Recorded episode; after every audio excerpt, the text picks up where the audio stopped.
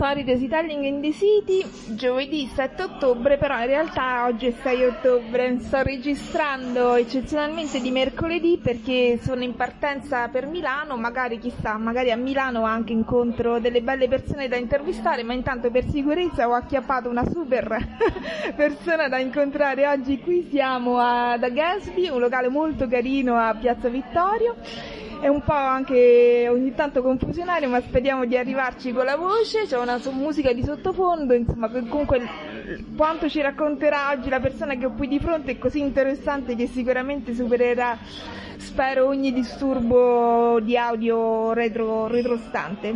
Allora, la nostra protagonista di oggi, ora vi dico chi è, l'ho incontrata un po' anche su Facebook tra un amico in comune che salutiamo, Dario Snyder, ho scoperto anche ora una storia meravigliosa della loro amicizia che magari me la farò raccontare. E um, quindi è già nel nostro gruppo Stesi dalle ieri, oggi e domani, segue già il progetto e seguendo il progetto aveva scoperto la, l'ultima festa del bel sapere che ho realizzato la settimana scorsa praticamente al parco L'isola che c'è dove è venuta e ci ha tutti folgorati con la sua tesi, la sua storia meravigliosa, le sue doppie tesi perché anche la prima è molto particolare e quindi ho detto no no no no assolutamente ci dobbiamo incontrare per un caffè e per fare insieme una puntata del podcast Story Desitelling in the City. Buongiorno Giusy Bruno. Buongiorno a tutti. Buongiorno, sono molto contenta dell'invito, del, dell'invito che hai accolto e di essere qui oggi a questo tavolino. Allora, Giusy Bruno, una bella signora, seconda laurea, ci racconterà, ma magari ora ci parli anche un po' della prima. Appunto, ci ha raccontato Giusy in quella festa del bel sapere di, una tut- di tutta una vita passata a fare la biologa, ma sì. con una passione. Sì, sì, ho passato tutta la mia vita lavorativa in ospedale facendo la biologa, un lavoro per, bellissimo è quello del biologo, una, un sapere bellissimo perché in realtà il biologo sa come funziona la vita, quindi è proprio veramente molto eh, interessante. Ma io ero nata per fare l'architetto, quindi nonostante tutto era quello il mio desiderio e quello che ho cercato, provato e per fortuna sono riuscita a fare. Perché ci raccontavi che biologia quindi te l'hanno un po' costretta a fare i tuoi genitori? Se, diciamo di sì, mi hanno escluso la possibilità di poter frequentare architettura, per cui mi sono guardata un po' intorno, mi piacevano um, eh, campi scientifici, sono stata un po' indecisa su fisica, sono stata, insomma, sono guardata, poi biologia in effetti era venuta fuori in quel periodo, era una laurea nuova, non c'era l'inflazione che c'è adesso dei, di biologi e quindi mh, sono andata volentieri, sono stata anche veramente felice di aver studiato quegli argomenti perché sono belli. Una tesi sulle rane, dici un po'? Ah sì, la tesi è stata fatta per capire se c'era una variazione nella melanina stagionale eh, sul, sul, fegato delle rane, la rana che ci fecero studiare la rana esculenta ed erano quindi eh, animali che noi acquistavamo, noi studenti, cioè ci dicevano di andare presso il mercato eh, di, del paesino di Paternò vicino Catania eh, perché appunto la rana lì ha un mercato eh, di persone che, che, le consumano, di cui si, si, nutrono e quindi era un posto ottimo per trovare un buon numero, un chilo, due chili di rane, così forse e anche poi era prezzo. qualcosa di macabro perché queste rane le dovevi no, analizzare? Sì, quindi... sì, no, le dovevamo uccidere in laboratorio senza anestesia, all'epoca non esistevano animalisti, nessuno ci ha mai detto niente, andava fatto così in modo che lo, l'organo del, della rana fosse eh, non trattato da anestetico o che altro, insomma sì, una cosa di una crudeltà incredibile. E, la rana non aveva voce, quindi noi non potevamo, però devo dire che erano gesti forti, ecco, eh, mi sembravano terribili. E a che cosa sei arrivato quindi con quello studio?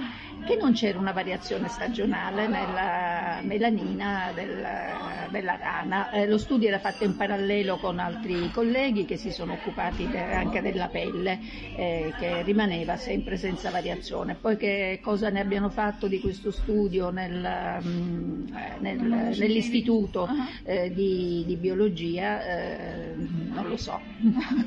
Una certezza che le rane non si abbronzano.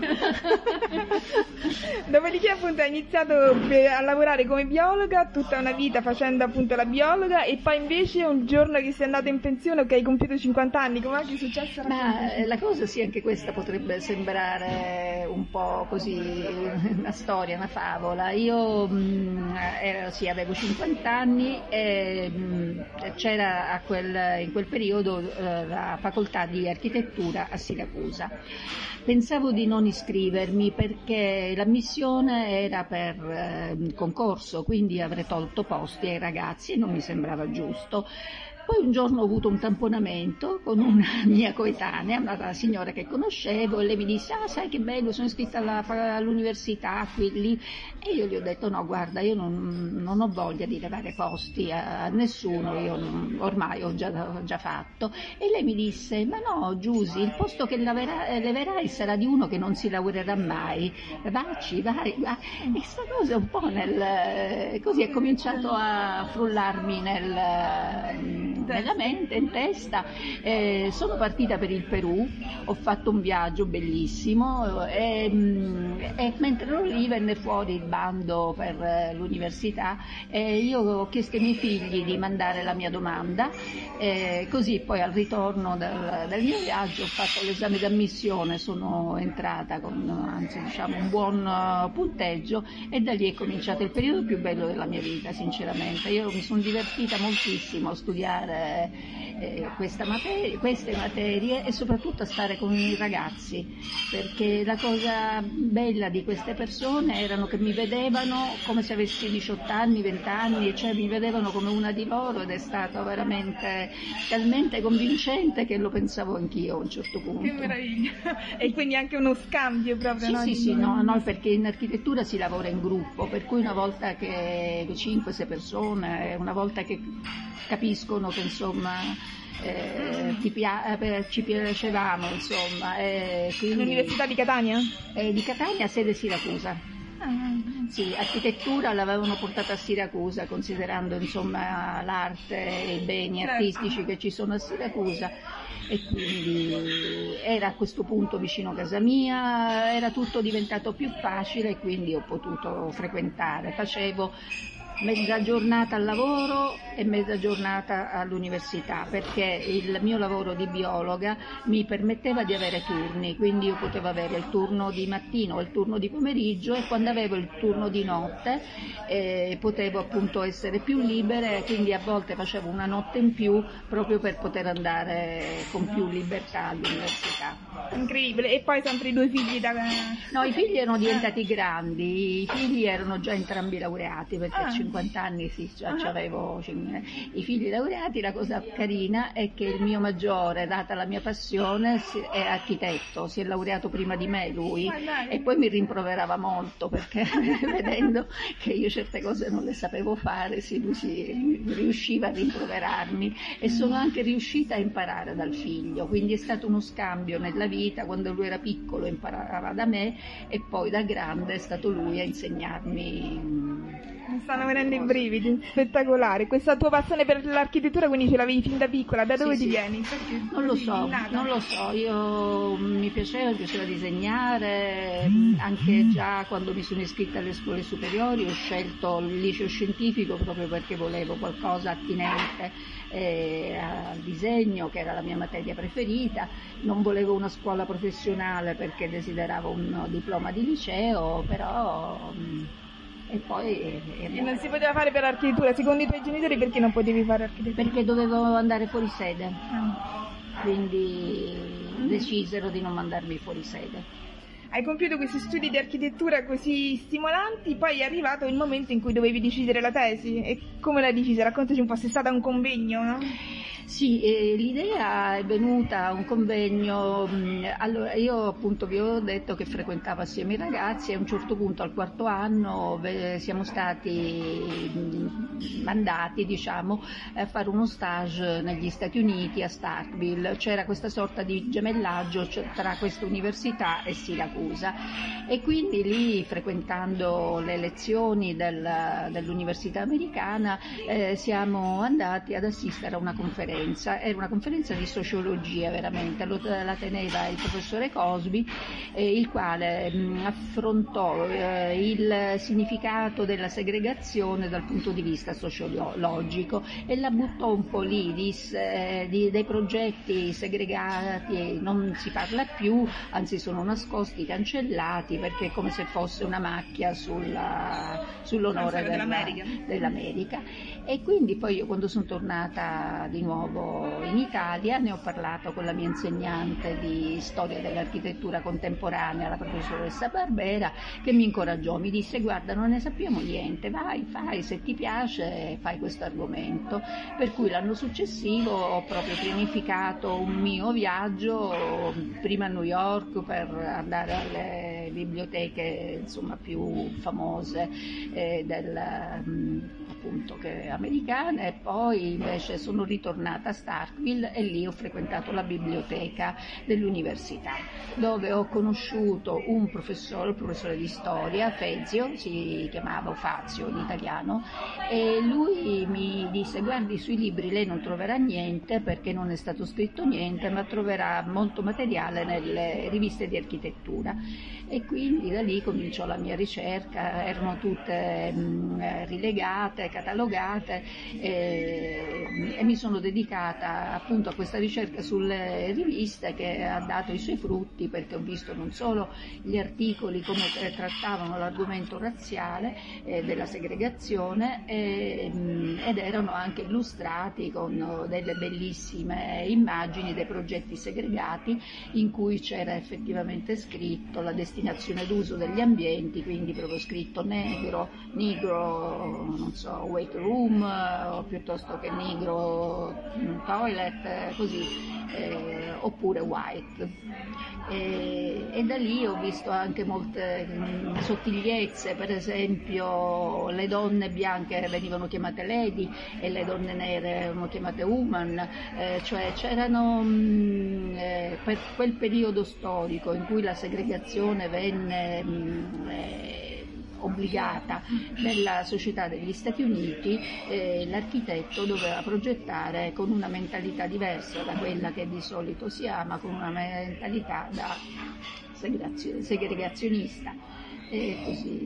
Quindi la, la, tesi si intitola proprio Architettura e segregazione razziale nel sud degli Stati Uniti 1930-1965. Sì, sì, questo è il titolo originale, poi da lì, visto che l'argomento mi sembrava molto interessante e a dire la verità mi sembrava di carattere storico a quei tempi perché io la tesi l'ho fatta nel 2011, poi dopo sono venuti fuori tanti fatti sul razzismo eh, nel, negli ultimi anni e quindi mi sembrava di essere ritornata indietro, aver fatto un salto nella storia perché non credevo che poi gli Stati Uniti di nuovo mostrassero il loro, per certe persone, per carità, il loro carattere razzista.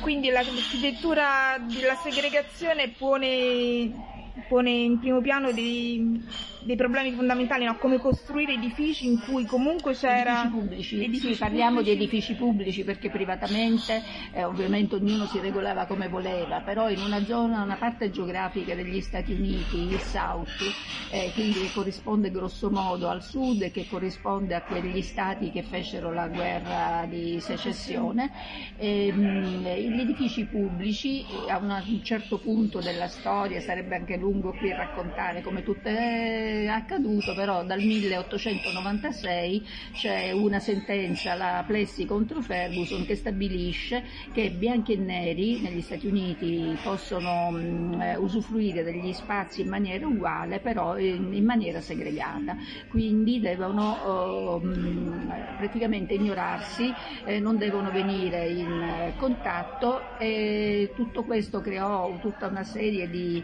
eh, eh, meccanismi eh, tali perché la segregazione venisse messa in atto. Alcuni edifici vennero fatti separati per razza, tipo le scuole, le chiese, le piscine, eh, altri edifici invece proprio per la natura stessa dell'edificio pubblico, cioè l'ospedale, il tribunale, la stazione, l'aeroporto, il terminal um, per luoghi di comunità. Per appunto questo tipo di edifici, eh, i cinema eh, e teatri erano quindi edifici unici in cui sia i percorsi, sia eh, le, i luoghi, sia le toilette e tutto e quant'altro eh, venivano eh, segregati eh, per razza.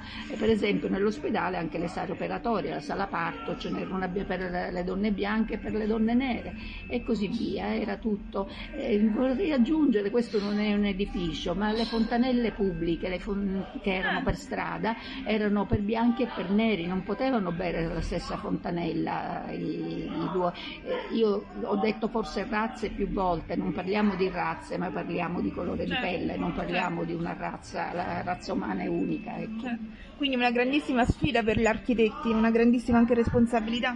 Sì, era una grossa sfida perché dovendo duplicare gli spazi dovevano farlo nella maniera più mh, eh, organica e mh, economica possibile, perché eh, si capisce che una volta che un edificio doveva raddopp- aumentare, raddoppiare la cubatura, eh, doveva farlo in una maniera controllata, non si poteva mh, appunto sia eh, sciupare eh, suolo e non si poteva neanche sciupare la, il lavoro delle persone che dovevano eh, occuparsi del, di questi edifici. Per esempio, so, gli infermieri che si, dovevano, che si trovavano a, lavorare su due ali differenti dovevano cercare di, di eh, sistemarli in maniera tale da poter fare con, sola, con un solo turno le due postazioni. Questo fu un progetto molto bello di un architetto Nergard che riuscì a mettere la sala degli infermieri a cavallo tra le due ale,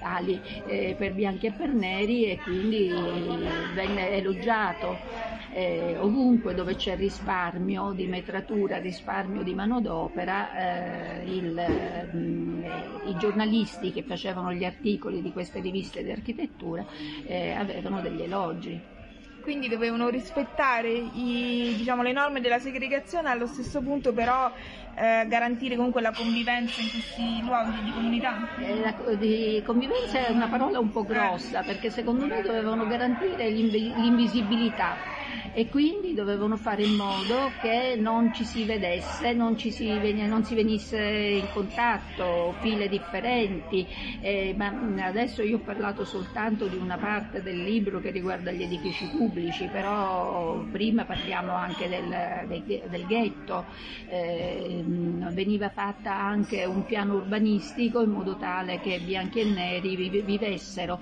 in zone diverse dalla, della città senza incontrare ragazzi.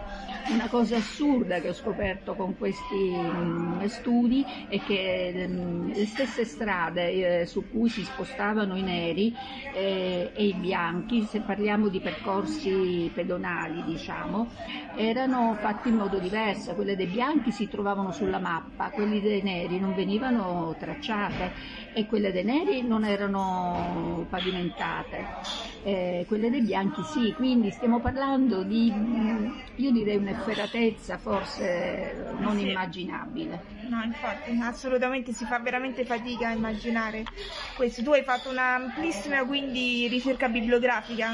Sì, sì, sì. E, e, e la tua tesi è diventata un libro che ho qui tra le mani, no?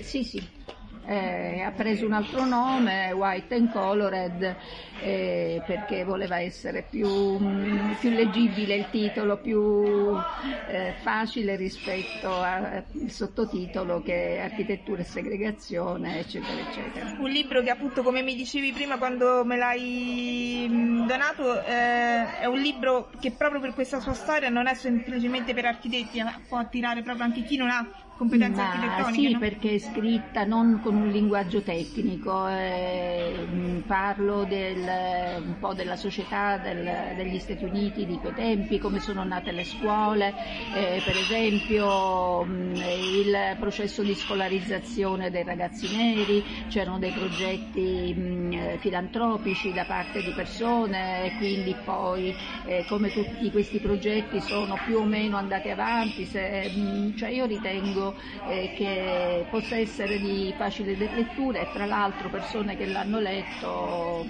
ne hanno parlato in questi termini, mi hanno detto sì sì l'ho letto tutto. Eh, dove, dove come lo possono trovare?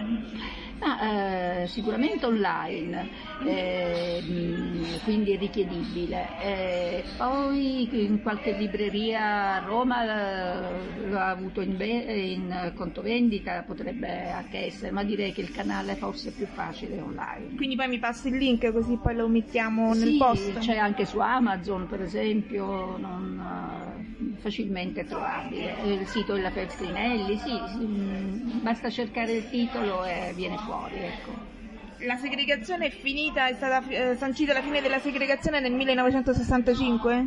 65-64, sì. Eh, l'anno nel 63 viene ucciso mm, Kennedy. Eh, prende il suo posto il vicepresidente Johnson. in quegli anni c'erano tantissimi disordini negli Stati Uniti per eh, motivo razziale, perché c'erano appunto le mh, mm, eh, associazioni eh, per la difesa dei delle popolazioni di colore.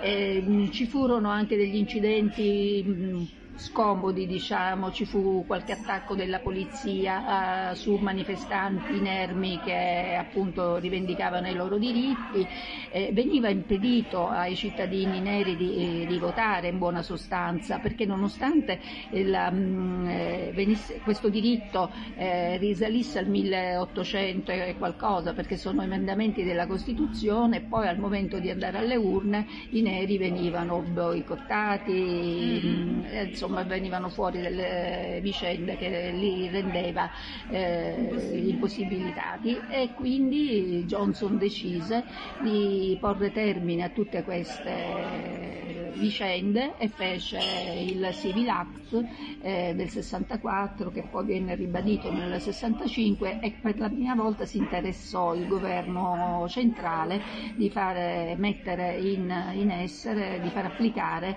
questi diritti che aveva la popolazione nera. Il film più bello che hai visto su, sulla segregazione? Ah, beh, mi è piaciuto tantissimo il diritto di contare, quello sulle scienziate che sì. praticamente pur dando una forte mano al, ai bianchi, le scienziate nere, sì. eh, dovevano però piegarsi alla loro mh, condizione di persone nere.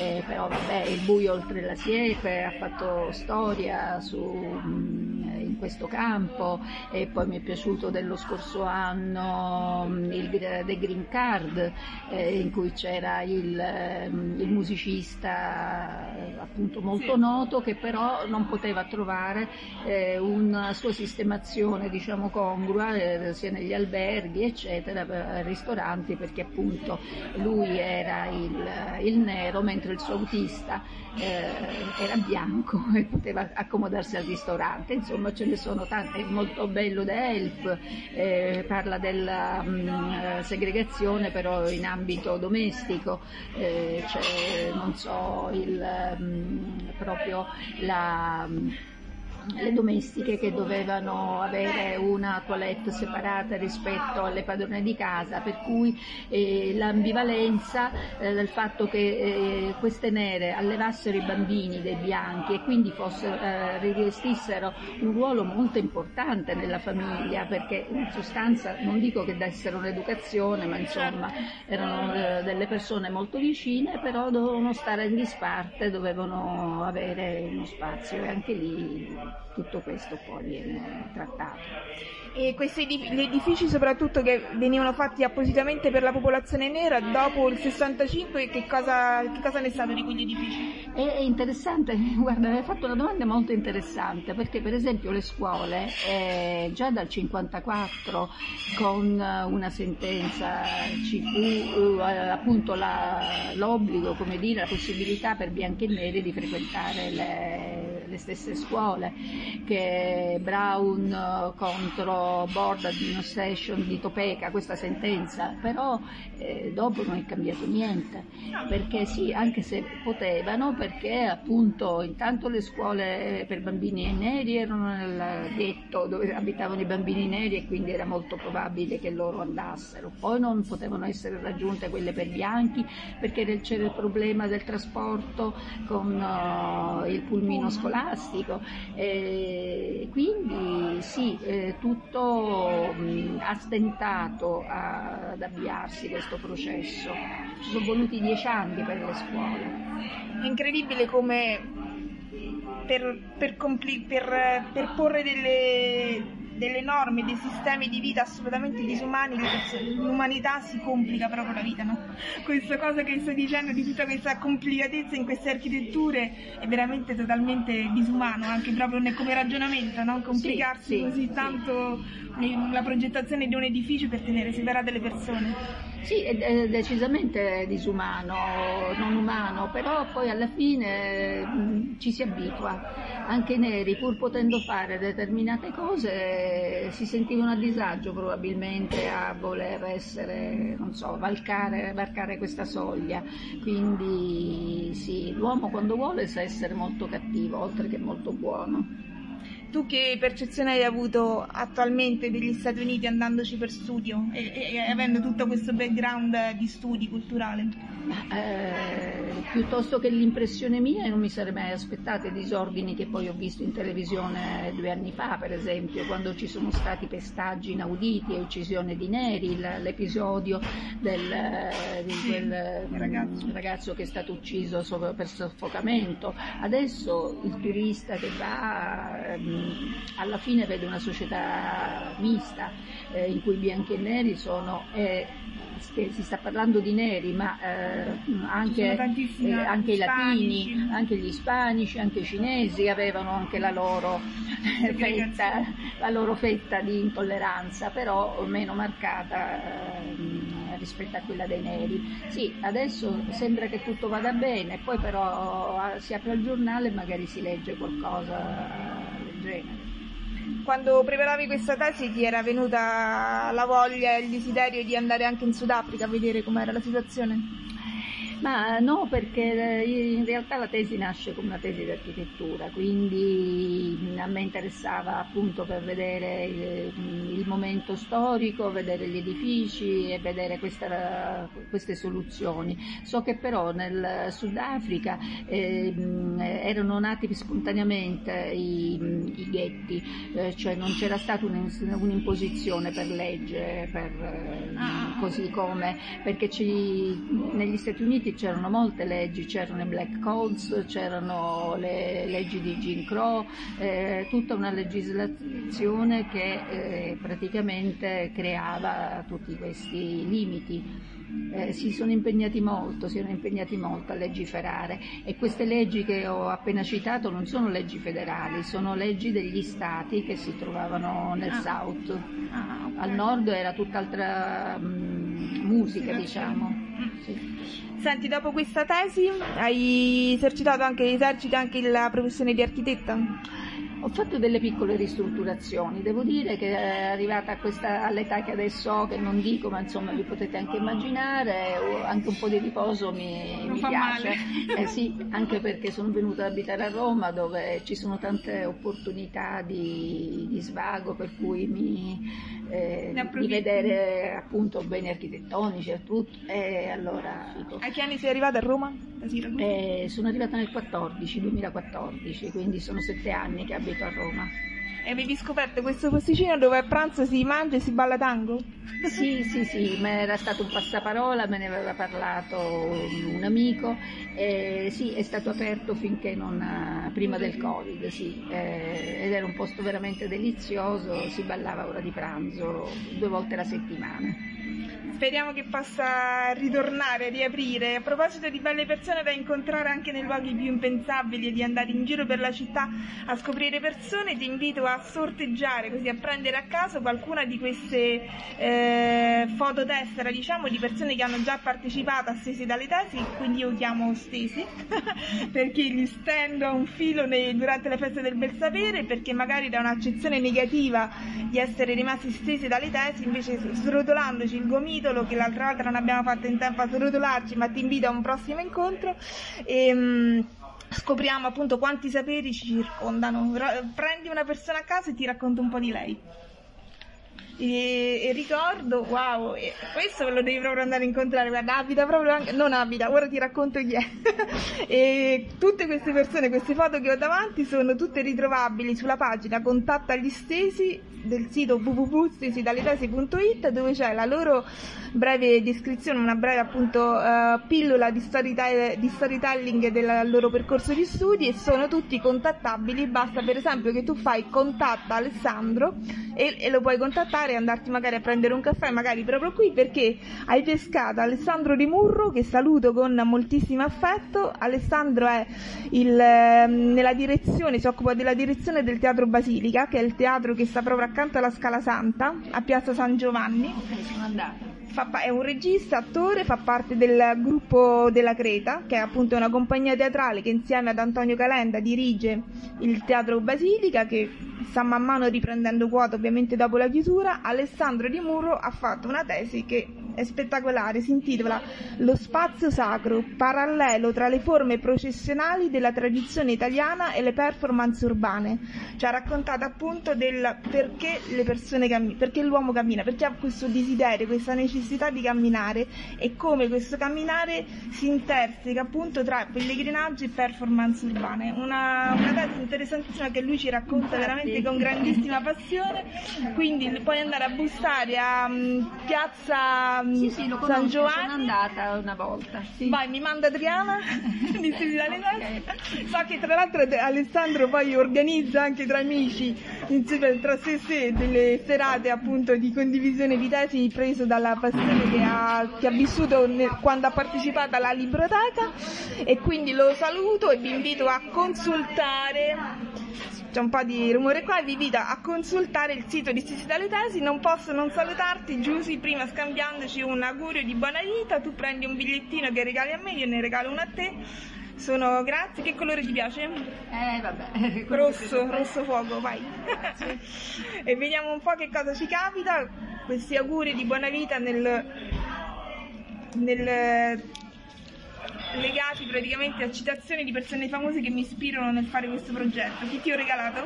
Allora, viviamo in un arcobaleno di caos, bellissimo. D'accordo? sì. che tra l'altro a proposito di segregazione parlare di arcobaleno mi sembra veramente importante. Chi l'ha detto?